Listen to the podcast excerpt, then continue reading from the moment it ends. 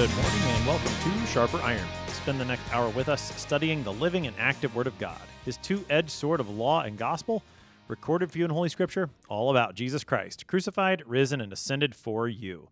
Thanks for tuning in this morning here on Worldwide KFUO. Christ for you, anytime, anywhere. I'm your host, Pastor Timothy Appel of Faith Lutheran Church in Godfrey, Illinois.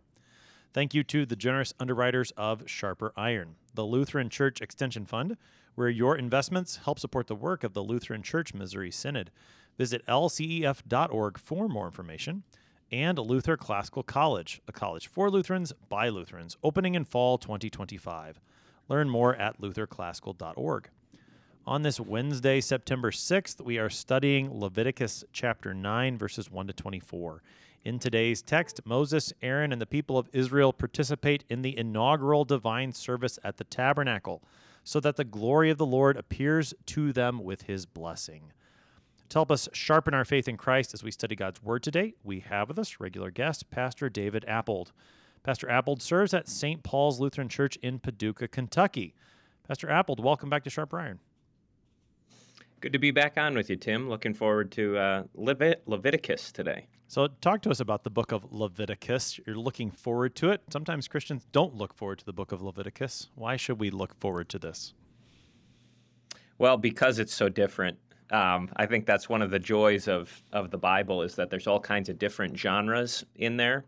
And I know that uh, that can be difficult, like who enjoys reading um, the census, all of the censuses um, that are recorded in Scripture. But and this, something similar happens in Leviticus too, right? You have all these rituals described, um, not in like the meaning of them. It's kind of one of the interesting features of Leviticus that it just tells you here's what you do. Mm. This is what you're supposed to do. Do this, do that. Um, you know, offer this, offer that. Uh, but what you see there is um, the life of the tabernacle. So all the things that are happening inside of the tabernacle um, are recorded here in Leviticus. And um, I don't know, maybe I'm just weird, but I like reading about all the blood and uh, and all the sacrifices. It's certainly when you read it with Christ in mind and His sacrifice in mind. Um, I think that it that just really opens up the book to see that this is not just weird Old Testament stuff, um, but that it it really does show us our Savior uh, and and kind of magnify his cross. Mm. Yeah, I think as, as we've gone through now to chapter nine, a lot of those features have come through. I've noticed it a lot more just reading the book out loud for the sake of the show.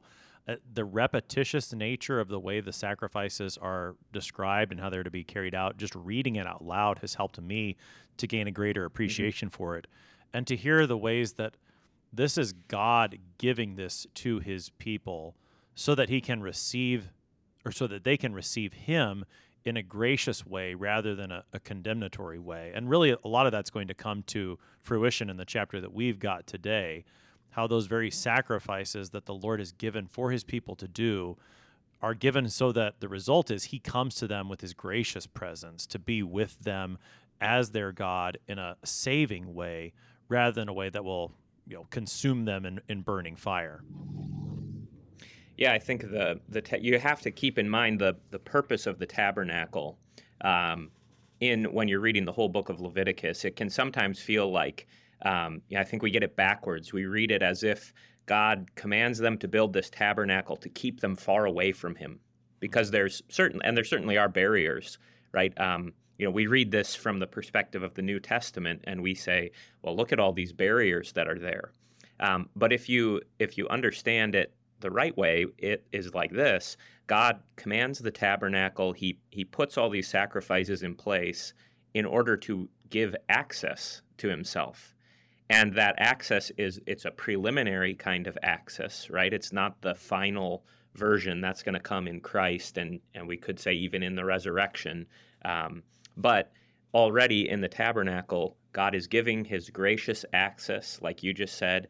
And yes, there are you know lots of gratings there's lots of veils there's different things that have to be offered there's distinctions between clean and unclean and who can come in and who can go where. So it's not full access but it is a um, there is progress here right from the time before the tabernacle to the time after And what that allows you to see is that uh, the tabernacle, the priesthood, the sacrifices, all of this stuff is um, a gift, not just here's a bunch of stuff for you to do. You know, here's a bunch of rules to follow. Yeah, that's right. So you've mentioned the tabernacle, the priesthood, both. That really helps us with the context already. We're in a section of Leviticus where there is a little bit of narrative really. This is these are things Yeah. that are happening, not just prescriptions for what to do or not to do. Things are actually happening here. So help us with that context. How does the tabernacle, the priesthood fit into what we're reading in chapter 9? Yeah, Yeah, definitely. In in within Leviticus, uh, chapters eight through ten are. Is it the only place where you have like a narrative? I think so. Um, there might be a little bit again with um, you know they're sacrificing goats where they're not supposed to be later, but but yeah, this is definitely the story part of Leviticus, and the story is this: um, the people have come out of Egypt, so go all the way back to Exodus. They've come out of Egypt, they've come to Mount Sinai, and I think if I remember my chronology right, they're at Mount Sinai for longer than you think they are. Yeah. Right? They're they're they're there for a whole year. Um, and what they're doing there is building the tabernacle, you know, constructing everything. And so Leviticus 8 through 10 is basically saying once the tabernacle is complete, what do you do with it? Do you just look at it? Uh, you know, does everybody come and admire? Look at those. Look at the beautiful um, veils and look at all this great stuff. Well, you you need the priests, um, and so chapter eight is the um, it's the consecration or the ordination of Aaron, and that begins in chapter eight. And then chapter nine is kind of the completion of Aaron's ordination, and it's the first, um, the inaugural, to use a nice word, right, Tim? The inaugural, the beginning of the the daily offerings in the temple, or you know what we would call the divine service. So, with this being the inaugural divine service, the the first set of daily rites that are, are given, knowing that this continues then for the history of Israel, uh, seeing the first one, does that help set the tone and see the meaning uh, for what's happening then every day after this?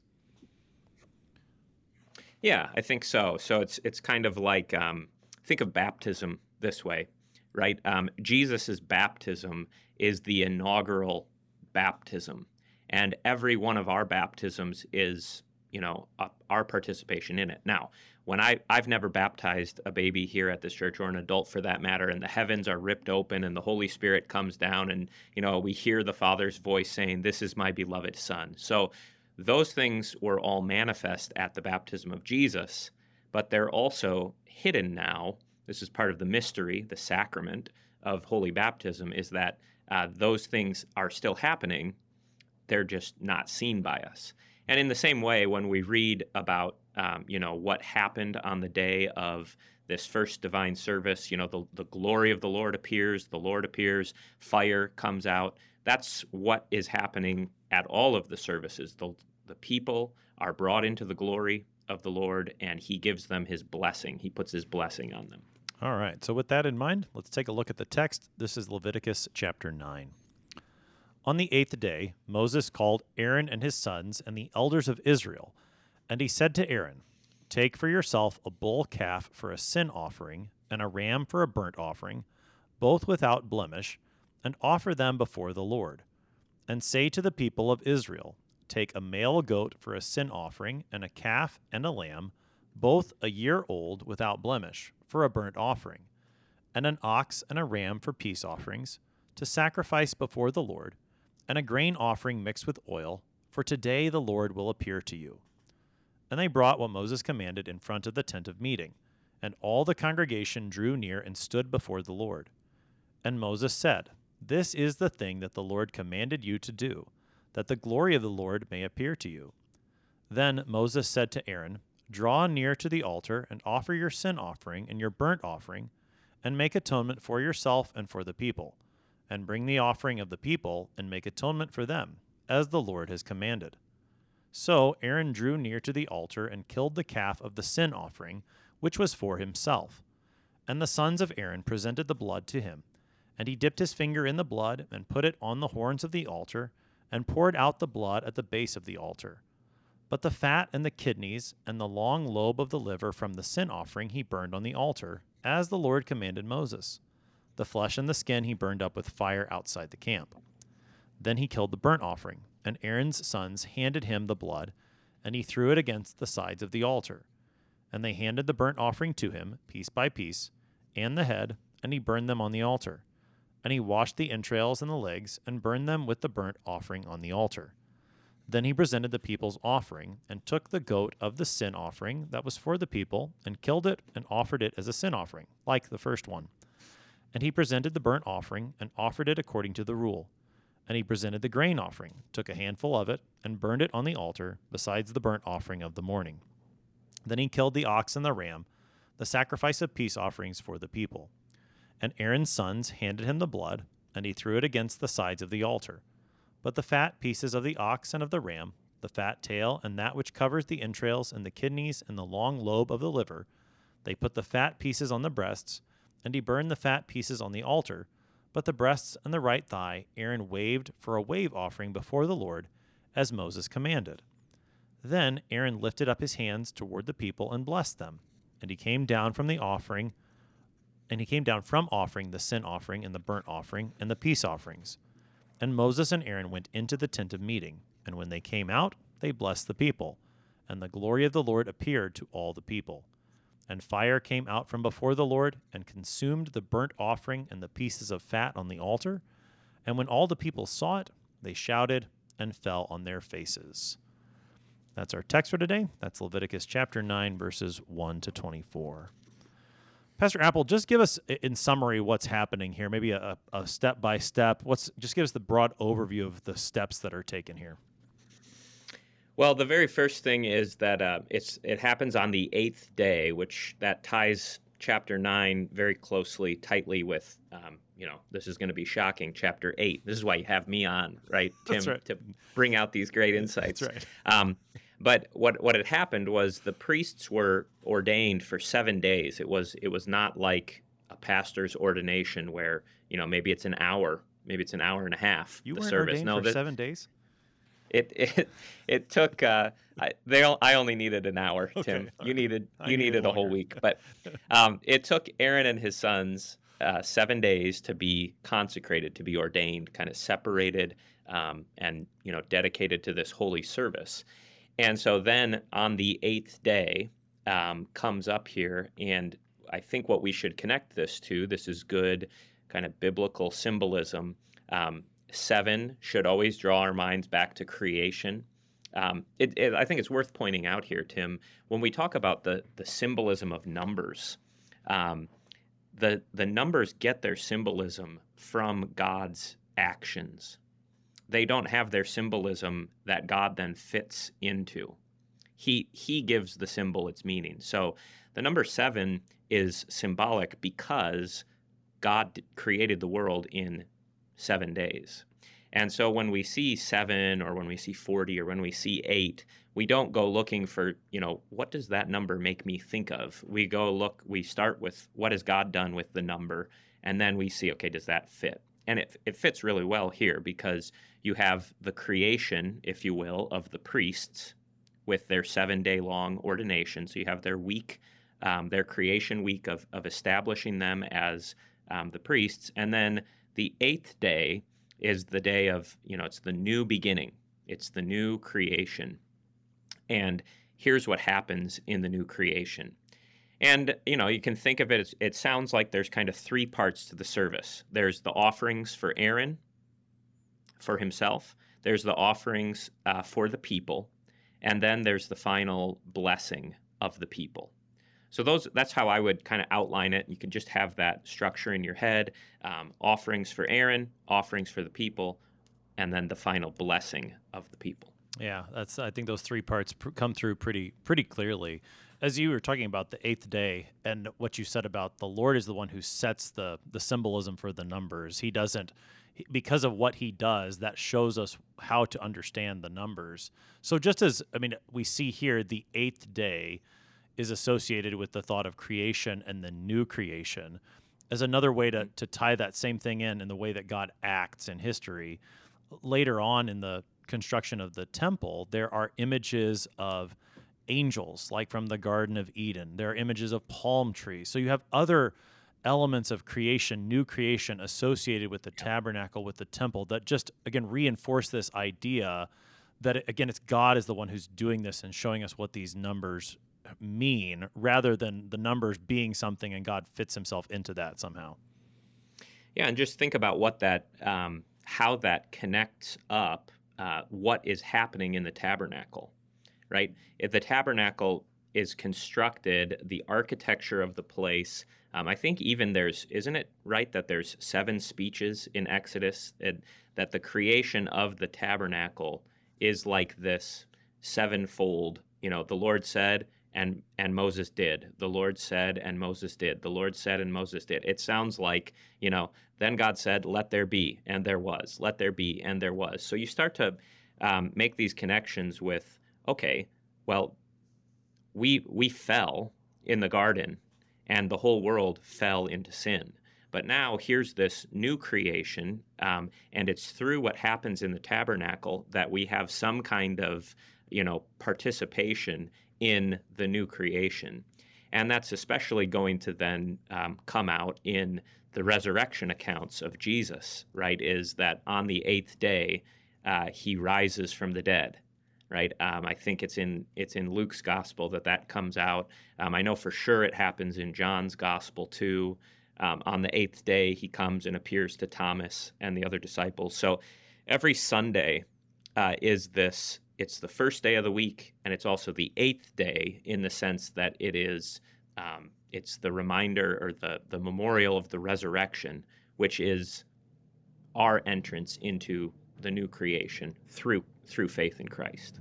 Well, and the the thought of the new creation also connects to what we were talking about earlier, that the tabernacle is the way by which God desires to dwell among His people with his with his holiness in a way that won't consume them and kill them.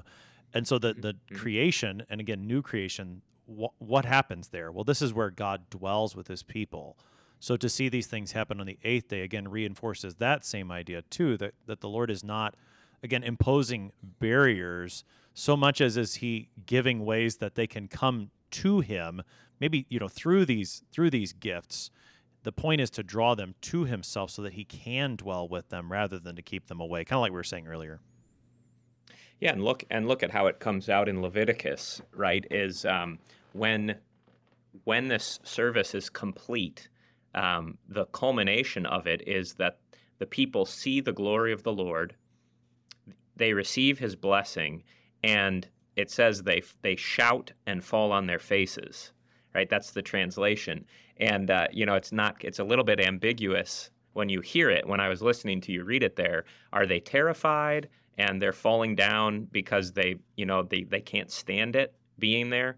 Um, I think that's the wrong way to read it. I think it's a shout of joy. It's the it's the voice of praise coming up from the people, and the the bowing down too is this um, this prostration, this act of worship and adoration. We are seeing the glory of the Lord. We are in His presence. His blessing is on us, and we you know it's like it says in philippians every knee shall bow in heaven and on earth and under the earth um, in the in the end uh, well that's what you see happening at the end of the the divine service already back here in leviticus hmm. so uh, to take that last verse then rather than the perhaps the terror that was there when the lord appeared on mount sinai and again keeping in mind that they are still right there at mount sinai they haven't yep. left yet so the the fear and terror that they felt when he first appeared to them in his glory and the lightning and the the thunder and the trumpet blasts and all those things that are there in Exodus 19, you're suggesting now that he's appearing in the glory at the tabernacle, this should be seen as a, a worship. This is his gracious appearance. He's not coming to terrify them, but to bless them. Correct. Yes. Um, and you know why why do I well it it doesn't say one way or another there it doesn't say that they fell down um, because they were just overcome with love and joy and and happiness um, you have to you have to understand that uh, because it's omitted you know, and compare that with the description of when they received the Ten Commandments at Mount Sinai. There you have it very explicitly said, and the people were afraid. And God said, Good, it's right for them to be afraid. You know, I always I always like that. Um, you know, Moses comes that comes back and says, Fear not, God wants you to be afraid. So well so am I supposed to be afraid or not? So that fear of the Lord is the beginning of wisdom. And uh, this is good old stuff, right? That the fear um, is not only terror, right? There is, uh, right, a recognition of He is the creator, I am His creature. We are not on the same level, right? Uh, but it's also the fear that is reverence. It's the fear that it, we could translate it as awe. The awe of the Lord falls on the people. Think of all the people who marvel when Jesus is doing his miracles. It's it's kind of like that. When you're in the presence of the Lord, um, His glory, His majesty is overwhelming, um, and it can be terrifying, but because of the sacrifices that God gave to the people, um, their sins are atoned for, and they're able to come into His presence and not be, you know, simply terrified, um, but to have that awe of God is good to us, His blessing is on us. This is a good thing. Well, and, even thinking about the way that this plays out in the Exodus narrative, when they're afraid of the Lord's voice, they they want Moses to speak the Lord's word to them rather than hearing it directly from the Lord himself. And as you said, that desire for the mediator between the Lord and his people, that's a good thing. The Lord commends that. And so, again, Moses has served in that role, relaying the word of the Lord. We're seeing in this chapter Aaron serving in a, a role of mediator in a sense, but just having the tabernacle there yeah. as a the way that the Lord now mediates his presence among his people this is what the, the Lord is desiring to do is to come to them in this way, in this mediating way. So again, he's he doesn't come to consume them and to terrify them, but instead to their to their joy, which is tied into the fear of the Lord, but now a fear of the Lord that is is full of that awe, respect, joy, love. Yeah, the, and that me- mediation is a great word when you're thinking about what is the role of a priest. Um, on the one hand, the priest's job is uh, just to obey, you know the do that do this. That's what leviticus is saying over and over again. Here's how you do the sacrifices. Um, so i wonder you know maybe it was kind of easy to be a priest right tim? Um, it, there's no question about what you do. You you do exactly what it what it says to do. So priests obey um, but they also are these mediators and the whole tabernacle itself is a mediator. It brings um, that access um, the holy God and the unholy people have to be brought together somehow. Well, how's that going to happen? That's what atonement is all about. It's through the blood of the sacrifices um, that the people's sins can be covered. To atone can just be translated as to cover. Um, so they're covered and they're brought safely um, to enjoy the Lord and receive his blessings. Yeah, what you said about it being easy to be a priest in the sense that the Lord says, "Do this," and then that's what you do. I, I do think is is something that you see throughout the book of Leviticus. And again, maybe I'm not sure why this is, but we might see it as burdensome. But rather, I, I think it's quite freeing because you know that if you have if you do what the Lord has said, he's going to do what he has said and not in a, a, sort of like you manipulate him but because he's attached his promise to these things. And even within this very text i think that it's verse 6 that really lays this out where before everything starts happening in terms of the sacrifices moses tells the people this is the thing that the lord commanded you to do that the glory of the lord may appear to you. And that's that's the purpose. The lord's not trying to burden his people. He's giving them this so that then he is going to give this according to his command and his promise. These things are are not burdensome, but they are rather a gift so that the Lord would appear in his glory to his people. I, I can't help but think of the the difference between um, preaching a sermon and just conducting the service, right? Um, which of those is is harder, Tim, for a pastor to do? Preaching, right? Yeah, that's right the service you I mean there's say the say the yeah black and do the red. Yeah. Exactly. It's all laid out. You just you you know where to go. Um, if you've done it in one place, you can pretty well you know. Of course, there's little changes and there's customs in in all different places, but it's pretty much that's the life of a priest. Um, you're just you just do what you're told to do. Um, the prophet is the one who has to you know, speak. And the priests had a role in teaching, but even the way that they teach is a lot of times just by doing, um, making the distinction. Oh, you know, that's leprosy on your skin, so you can't come in. Go home, come back in seven days. We'll look at it again. Um, so that's how they teach. I'm sure there was some more oral teaching, you know, some kind of something like catechesis, uh, but one of the primary ways that the priests teach is by what they do. Right. So Right. And it's and now just since you brought up the prophet, it's not like the prophet gets to say whatever he wants though.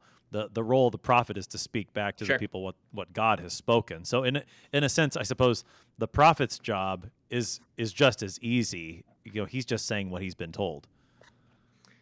yeah, that could be. I mean, God does pretty much tell them, "Go and say this. Right. Go and go and do this." Now, uh, the other thing that is that's really great in this uh, chapter, it's all great, but um, this glory of the Lord Yeah. business, right? Um, that the glory of the Lord appears to the people. Um, there's been a few other times in up to this point in Scripture where the glory of the Lord has appeared. And for our listeners, probably the most memorable, you know, reference to the glory of the Lord is when they come out of Egypt. It's the glory of the Lord that's in the cloud by day and in the fire by night, right? Um, and that happens again, I think, when they receive the manna. They they see the glory of the Lord in the cloud. So glory and cloud always go together, um, but not here. Mm. Here, it's just the glory. And now, you know, what, what do we make of that? Well, I think it at least invites you to, to kind of think, well, okay, they're seeing the cloud is removed. So all that conversation we just had about um, the mediation, right? The cloud, they're passing through the cloud, and now they're coming, you know, in this very close, you know, almost sac- what we would say almost this sacramental um, connection to the Lord, and they no longer see His glory hidden behind the cloud. Now they see whatever it is, um, the glory of the Lord. It's not described here, but they see it without the cloud in between. Mm. All right, let's let's pick that thought up on the glory of the Lord that's seen without the cloud here and how that's going to take us into other areas of biblical theology. Let's pick that up on the other side of the break. You're listening Sure. to Sharper Iron on KFUO. We're talking to Pastor David Appold this morning. We'll be right back. Please stick around.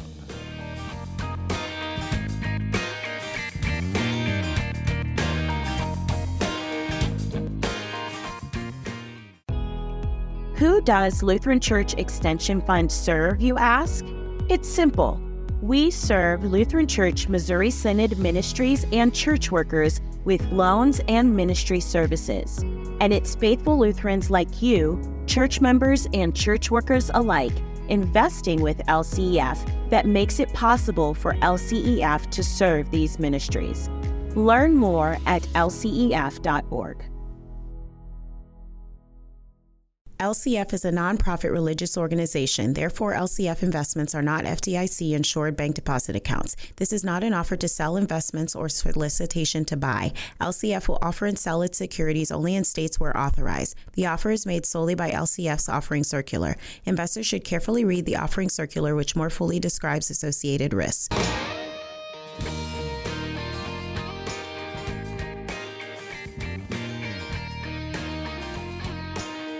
Welcome back to Sharper Iron. It is Wednesday, September 6th. We're studying Leviticus chapter 9, verses 1 to 24 with Pastor David Appold. He serves at St. Paul's Lutheran Church in Paducah, Kentucky. Pastor Appold, prior to the break, we were talking about the glory of the Lord, which appears here before the people in verse 23, apart from the cloud, as you were saying. Now, you mentioned some cases prior to this where the glory of the Lord appears to his people. I trace this, start tracing this through the scriptures, the glory of the Lord. Talk more about that. Yeah, it's a similar phenomenon to um, the the angel of the Lord or even the word of the Lord. You know, when we hear that in the prophets, the word of the Lord came to Jeremiah or the word of the Lord came to Isaiah, we think of an auditory, you know, they heard something and then they spoke. But there's other places, um, like even in Genesis, the word of the Lord came to Abram and took him outside. So you almost have this. Now, maybe it, again, it doesn't describe what did he see. So it could have just been an auditory um, coming of the Lord. But it, it almost it makes it sound like there was some kind of visual, something visual as well.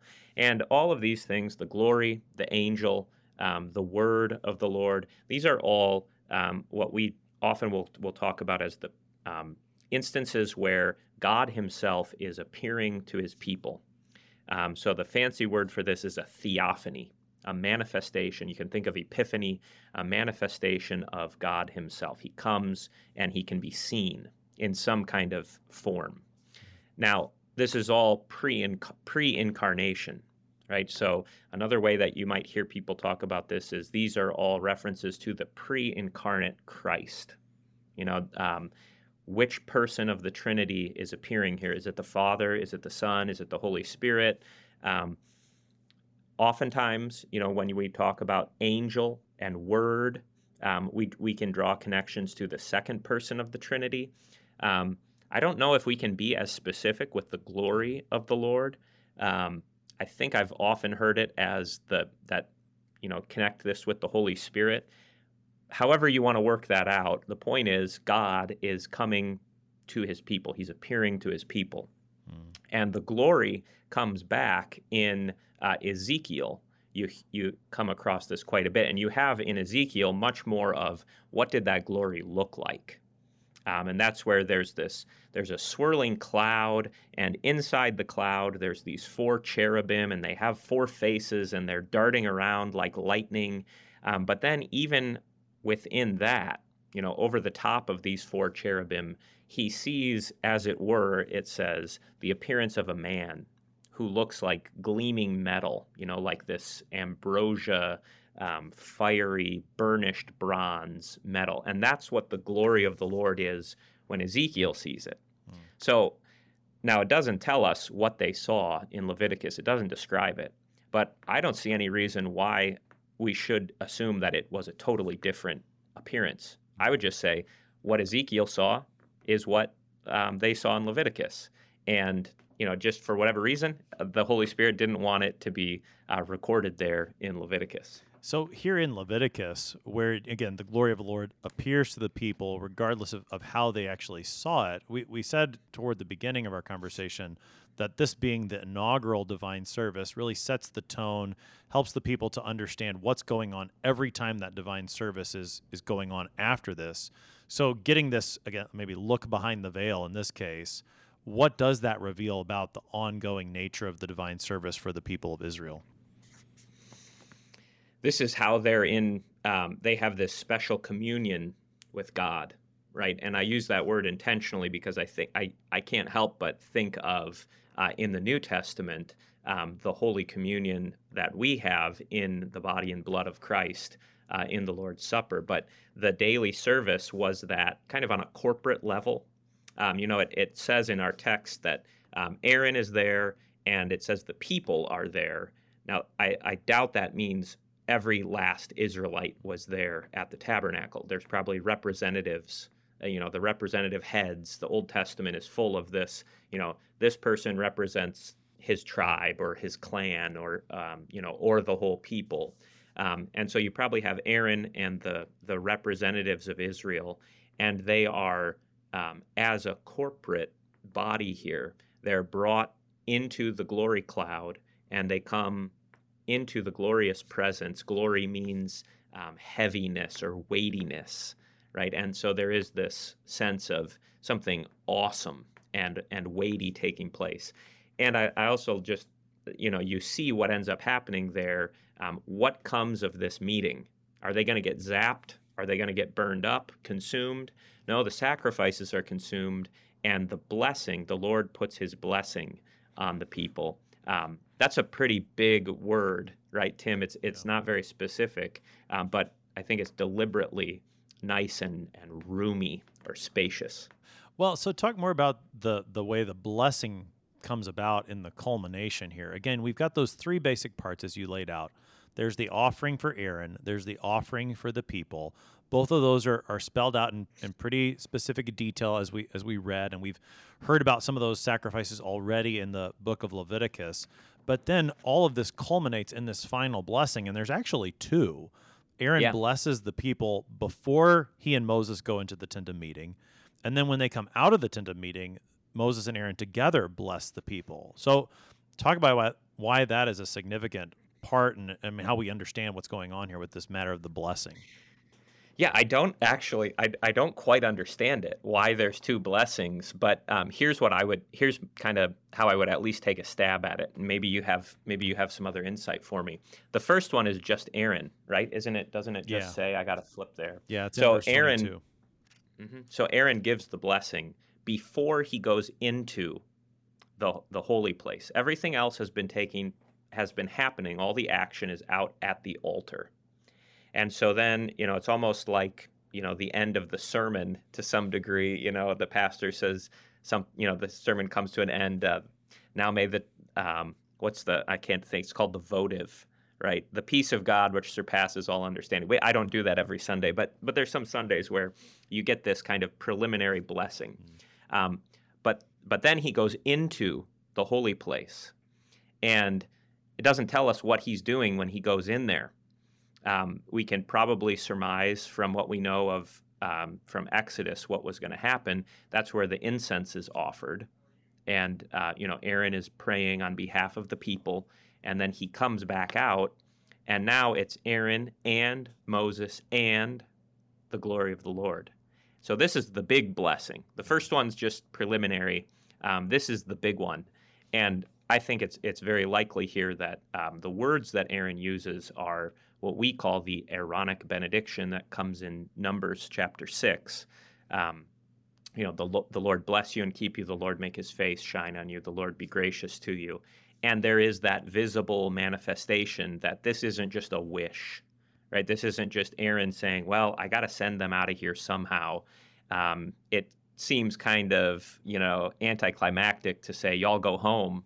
Um, so he said, so I got to say something. No, this is God actually putting his name on the people. And that blessing brings with it, um, you know, life, salvation, uh, forgiveness of sin, all, all this, all the stuff, all the good stuff is in the blessing. Sure, and, and maybe the the double nature of the blessing here. The first one being from the altar of burnt offering that's there in the courtyard of the tabernacle, and then the second one right after they leave the tent of meeting, for the purposes of this inaugural divine service, to show the people that both of these places, this altar where the majority of what we've talked about in the book of Leviticus so far is going to take place at this altar, this altar is the place of God's blessing. And so is this tent of meeting, where, as you said, that's where Aaron will go regularly to offer the incense. It's where he will go once a year for the Day of Atonement, as we will read later into the most holy place. We'll read about that in Leviticus later in this book. So maybe maybe that's part of it. Kind of like I like the comparison you made within our divine service today, how there's that blessing from the pulpit that happens at the end of the sermon, and there's that blessing that happens from the altar at the end of the, the service of the sacrament. Both of these places, word and sacrament, they are places of God's blessing. Maybe something similar happening here in Leviticus chapter 9.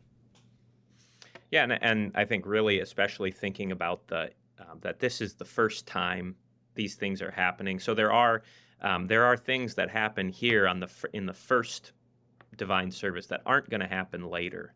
Um, I, I don't believe that it, that there what um, There's I- not I don't fire think it ever says. time.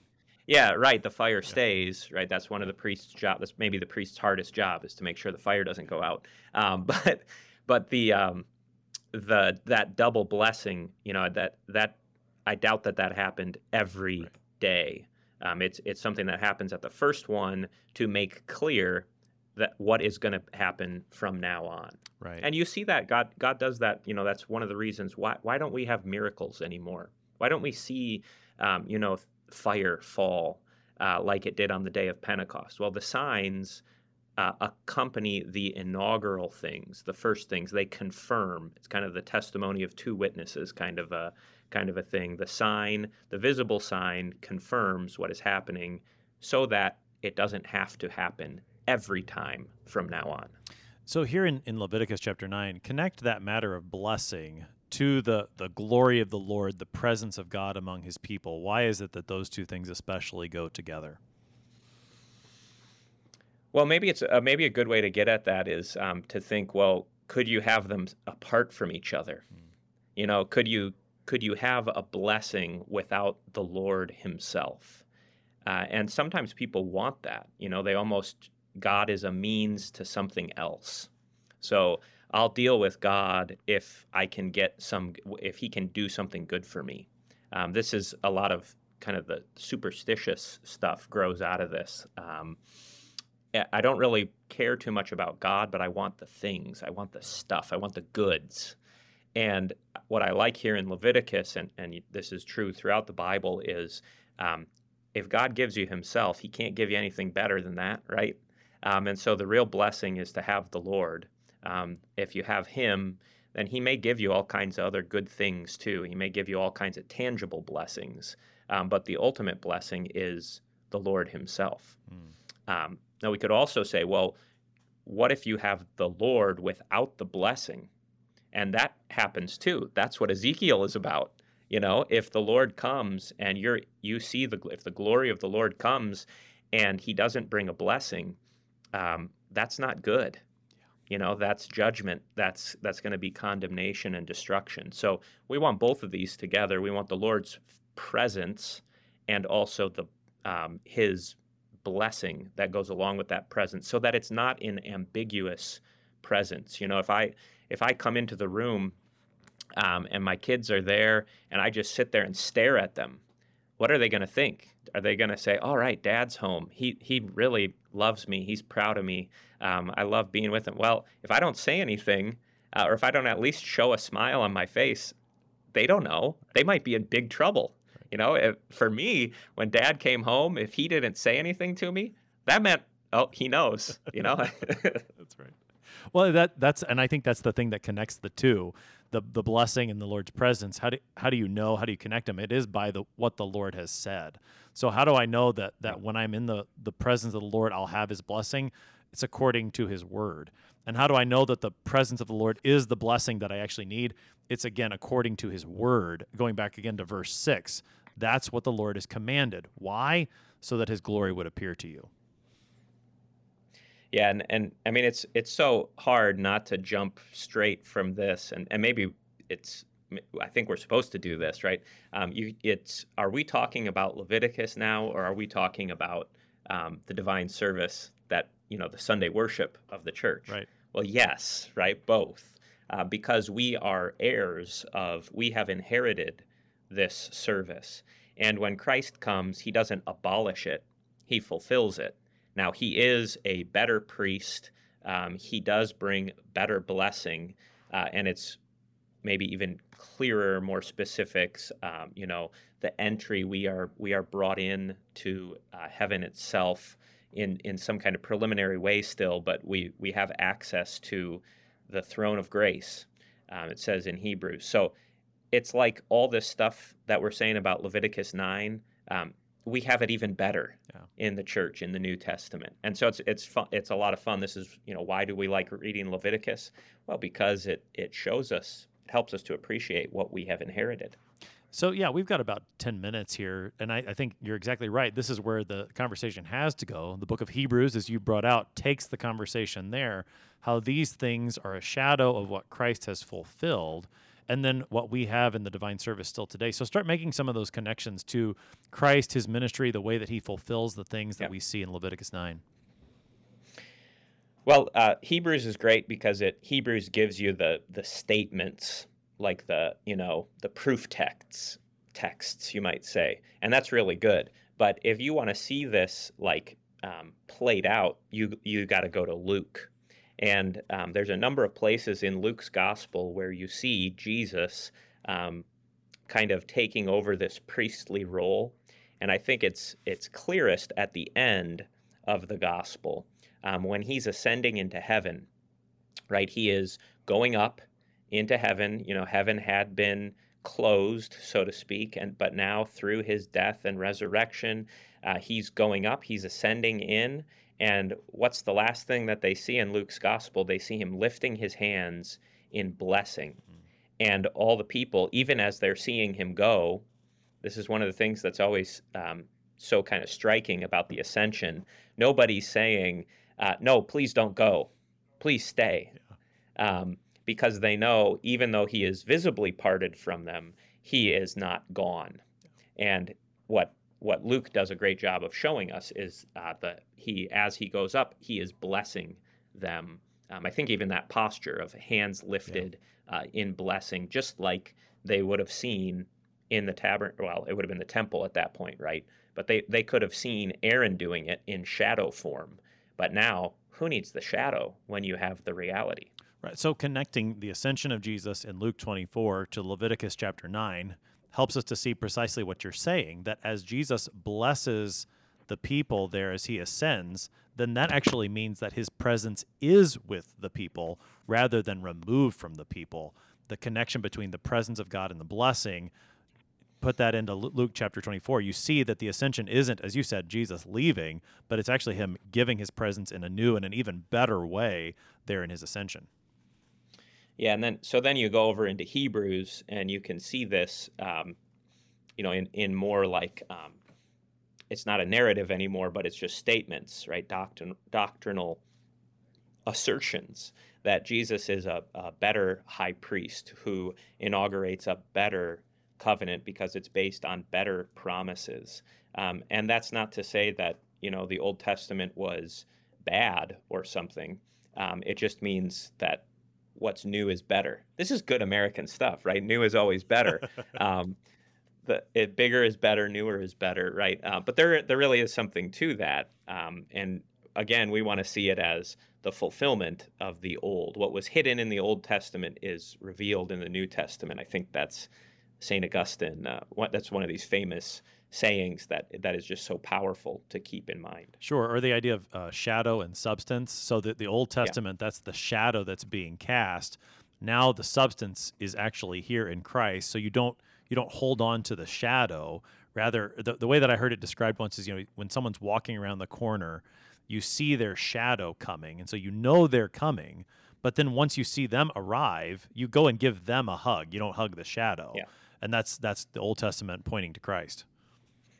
Yeah, right on. And uh, so, and you can do that with almost all of the details here in Leviticus. Um, some of trying to get you know really granular, um, you know, into the very spe- specifics. It, it might be d- more difficult to make those connections, but just think of what is happening there in Leviticus nine. The blood of the animals is atoning for the sins of Aaron and for the sins of the people.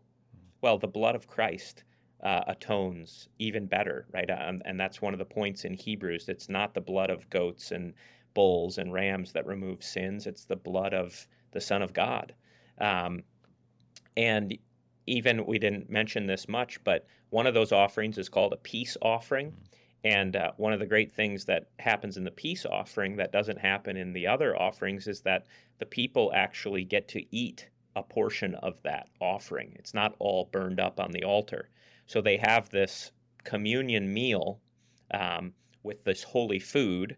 Now, the Lord is not visibly present with them, but the idea is that some of this was offered to God and He received it, and some of it is given back to you and you eat it. Well, what are we supposed to think of there, Tim? I mean, that is that is the Old Testament hidden form of the Lord's Supper, which is made clearer, made manifest uh, in the New Testament.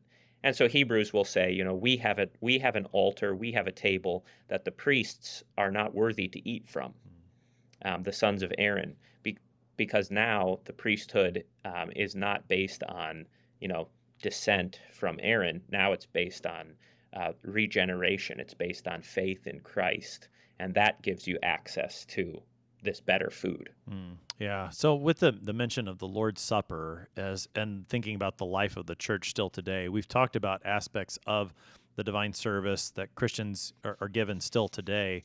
Uh, make some more of those connections for us. How do we see the, the theology of Leviticus 9, uh, Jesus as our, our great high priest? How do we see that within the divine service? Well, in at my church, at the end of every service, uh, we all fall on our faces and scream. Um, We all I'm gonna have to come to church in Paducah some yeah, weekend. Please do. Wouldn't it be great? Um, we, we don't do that, but I think you see there a principle that we do carry over into the New Testament, which is that the physical stuff, the the postures that we take, and even the use of our voices, Um, that is not incidental to worship. That's not like no big deal. That is that is part of the reception of the the blessing is that it calls out our response. You know, so sometimes uh, the the debates about what happens in worship get one-sided one way or another. Well, we come to worship God. You know, the emphasis is on what we're doing for Him. Um, or you can fall into the ditch on the other side, which is that the service is all about what God does for us, and we don't do anything. We just kind of sit there, and I don't know, it all happens to us. Where it's very passive. Um, I think that the reality is that the Lord serves. This is how it is in the preface to our hymnal, and it's a beautiful thing. Um, the Lord's service to us calls forth our service to Him. You know, it's a, as that response. Yeah. So there is a place for, um, you know, the passive side, the reception of the gift, just like they receive the blessing. Uh, but when you receive the blessing of the Lord, when you're in the presence of the glory of the Lord, uh, your voice wants to speak, right? The uh, the sacrifices of praise come out, and even the posture of the body. Um, is part of that worship. So the bowing, the kneeling, um, the folding of hands, these are not just done uh, so that I don't get distracted. You know, there is kind of that practical side of it. You know, why? Do, that's why my parents taught me to fold my hands, right, so that I don't fidget with all kinds of other stuff. Um, that's true, but it also is just the the posture my body takes. My body participates in the worship of the Lord just as much as my mind does. Mm. How does that happen, especially with the the pastor and his his posture, not just the the congregation, but also with the pastor?